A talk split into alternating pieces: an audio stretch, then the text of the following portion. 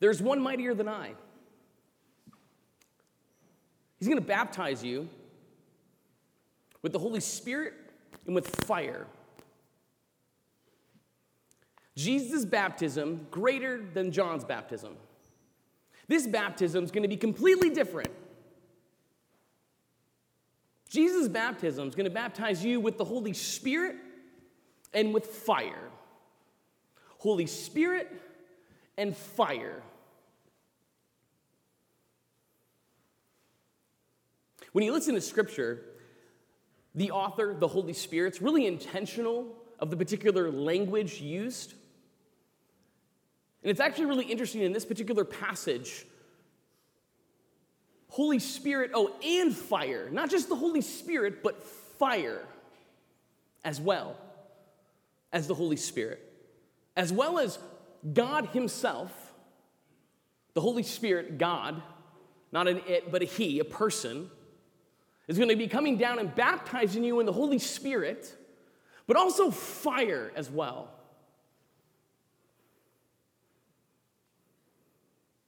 So, when I say Holy Spirit in the context of baptism, Holy Spirit deals with identity, who we are. Right? The Holy Spirit makes us who we are. So when John talks about this baptism, that's a baptism of the Holy Spirit. The Holy Spirit deals with identity, who we are.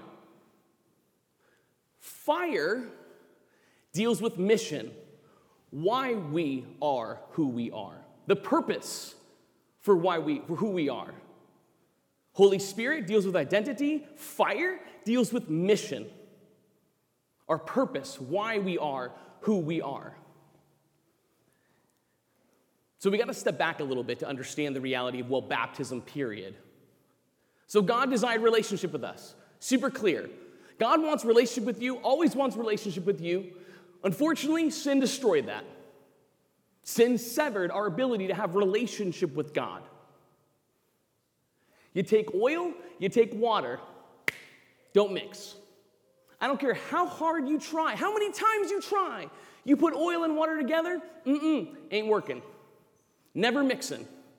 You take something holy, you take something unholy, never mixing, ever. Sin destroyed our ability to have relationship, union. We were unholy. There's no way. Oil and water, unholy, holy, can't mix. Doesn't matter how hard you try. So, but if God wants relationship, God wants union with us, then we're going to have to be completely changed. Because we're unholy. Sin completely destroyed that. We have to be new creations. We have to be completely and utterly new. There can't be even a trace of unholiness in us to be able to even have relationship. Because only holiness can have relationship with holiness. Only water and water, not oil and water, doesn't work. And the reality is, God actually had to do this, right? Because you can't become holy, right? Holiness can't come from unholiness. Doesn't work that way. Holy makes holy. Unholiness makes unholiness. Right? So God who is holy has to actually make us, transform us, change us completely and utterly into himself. Right? So if God wants relationship, he's going to have to change us. So Jesus in the Gospel of John, chapter 14, he's talking to his disciples, his apostles, and he's like, Listen, I'm gonna suffer, I'm gonna die, I'm gonna rise, and I'm going back to my Father. Now, listen, this is better for you that I go, because when I go back to the Father, he's gonna send you the Holy Spirit. Right? He's going to fulfill what John is talking about. He's going to send you the Holy Spirit, which is going to completely and utterly transform you. You are going to become new creations. You're going to become temples of the Holy Spirit. You're going to be have you're going to have relationship again with God. Sons and daughters. Right before the reality of this baptism of Jesus Christ of the Holy Spirit, we were orphans. We have no dad, no home, we're on our own, and we have no future at all. Yet the Holy Spirit now comes, makes us sons, makes us daughters. We now have a dad, we have a home in heaven, and we have a future full of hope. This literally changed everything. We became sons and daughters. We once were orphans. Orphans, unholy, alone, completely alone, no ability to have relationship. And yet the Holy Spirit, sent by the Father, makes us utterly new. So the baptism of the Holy Spirit makes you completely, utterly new. You're a new creation so that you can have relationship. Without baptism, you ain't having relationship. Which is why we speak about the reality of it's necessary for salvation. Because unholy, unholiness and holiness can't ever mix. God has to make us utterly new. So the Holy Spirit, through baptism of Jesus Christ, makes you utterly new. Boom, there you go. I mean, just that principle alone is utterly crazy. That you literally have the power of God, the Holy Spirit living in and through you in your baptism. That God literally dwells in you. You are a temple of the Holy Spirit. I mean, just that point alone will take us a lifetime to even enter deeply into the gift of that. But not only just the Holy Spirit denotes us who we are, we're now sons and daughters because of the Holy Spirit. We now have a dad, we now have a future, we now have a home. But not just the Holy Spirit, no, we're also going to have fire. Why fire? So every time you kind of hear fire in the scriptures, it's always actually denoting or speaking about mission.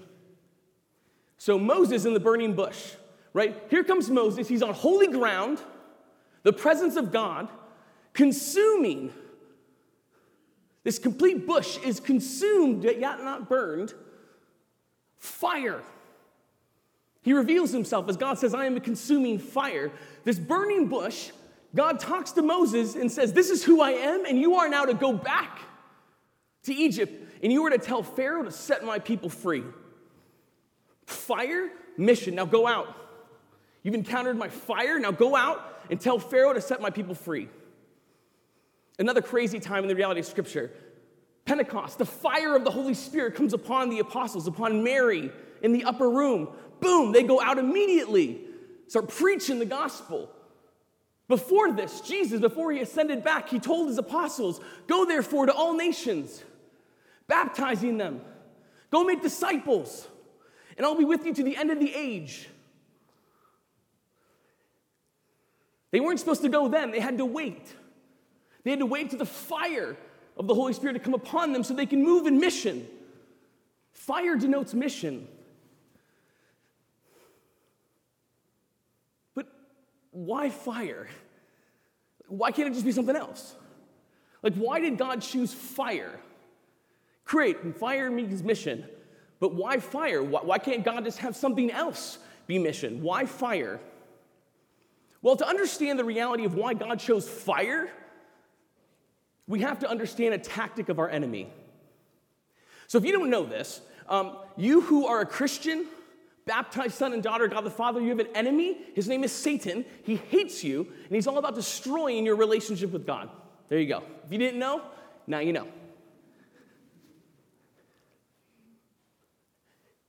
Satan knows that if he can't stop you from being a Christian, right, because you are baptized, you have the power of the Holy Spirit living in you, you are a new creation, you are a son, you are a daughter. He can't stop that. It's who you are. You, you can't change that. Even your sin has no power to change who you are. The devil has no power to change who you are. By the power of the Holy Spirit, you are a son and a daughter. You are a Christian. He knows that if he can't change that, if he can't stop you from being a Christian, well, then what he's going to do is to try to stop you from acting like one. I'm going to say that again. If he can't stop you from being a Christian, he's going to do everything in his power to stop you from acting like a Christian. Because he knows if Christians begin to act by the power that they live with inside of them, They're going to be proclaiming the gift of God in Jesus Christ. And his tactic is fear. If he can't stop you from being a Christian, he's gonna try to consume you with fear so you don't act like one. You'll be afraid of death. You'll be afraid of persecution. You'll be afraid of abandonment. You'll be afraid of rejection. You'll be afraid of preaching the gospel of Jesus Christ because you're more concerned about what other people think and you're afraid of what might happen. If he can consume you with fear, you will be a Christian, but you won't act like a Christian, which means you're not dangerous to the evil one anymore because people need to know about Jesus. Because only by the name of Jesus that people are saved. It's only through the baptism of Jesus Christ and the power of the Holy Spirit that people experience new life. And He knows that. He knows who you are. So much so that He wants to attack you so you don't act like who you are. Because when you do, you're dangerous. So, this is the reason why God sends fire. If you're on fire, do you care what people think in that moment? No, I'm serious. If you were on fire right now, are you literally consumed with thoughts of every other person in the room? Yes or no? Ah, mm. Are you quiet if you're on fire? Oh, you screaming. You screaming if you're on fire. I mean, you stop, drop, and roll, and you screaming. Everyone knows in that room that you're on fire. Everyone around you freaks out. Sometimes other people get caught on fire because you're on fire. Fire spreads, fire catches. The Lord knows that not only do we need the Holy Spirit to be transformed into sons and daughters, but if we're going to go out and proclaim the gift of Jesus Christ, actually live in mission, we need His fire to consume us. It says that perfect love casts out fear. Right? The perfect fire, the consuming fire of God's love casts out that fear so that we can live in faith. That I'm not living for you or anybody else. I'm on fire and I want everyone to know about it. I don't care what you think. I just want you to know about Jesus. Why? Because I'm on fire. I am consumed with Him. When you're on fire, all you care about is being on fire and letting everyone know you're on fire. Fear makes no sense. There is no fear when you're on fire. You are just on fire. This is why it's got to be the Holy Spirit, oh, and fire, because we have an enemy and he wants you to be quiet. He wants you to not preach, he wants you to not act like a Christian. Because if you don't act like a Christian, then other people won't know Jesus. And if people don't know Jesus, people die. If the evil one can't stop you from being a Christian by the Holy Spirit, well, then he's going to do everything he can to hinder the fire that you've been touched with to actually live in. And fear, my brothers and sisters, begins to snuff out the faith and the fire that God has given us. Fire is extremely important to fulfill the mission that we have been given through the Holy Spirit as sons and daughters to be consumed. And if you live in fear, if there's areas in your heart where you are still afraid to share your faith, if you're still afraid to allow the Lord to consume you, then this is what you have to do every single day of your life. It says within Matthew's gospel, Jesus says that if an earthly father can good, give good give can give good gifts to his children, how much more will your heavenly Father give you the Holy Spirit when you ask for it?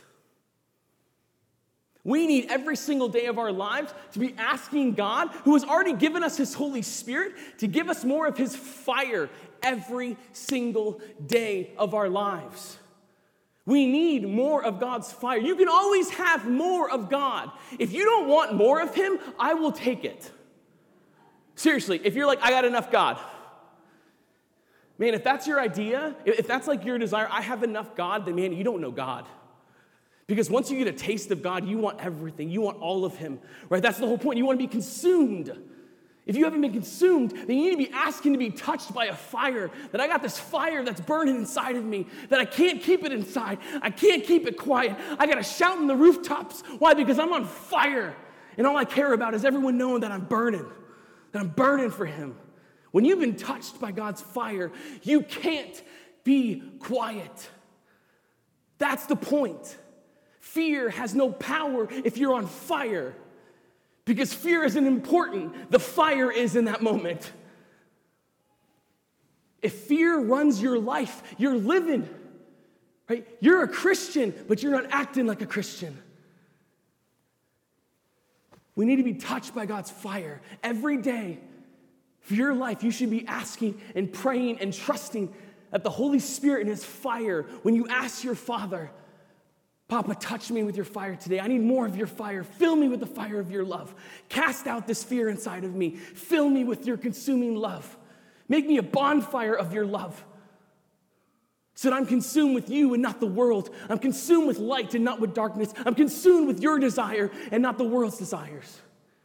Every day, we need to be praying for more fire because this is the baptism of Jesus. Jesus wants you to have the Holy Spirit, which so many of us have, thanks be to God, but so many of us are lacking the fire of that Holy Spirit, which makes us burn.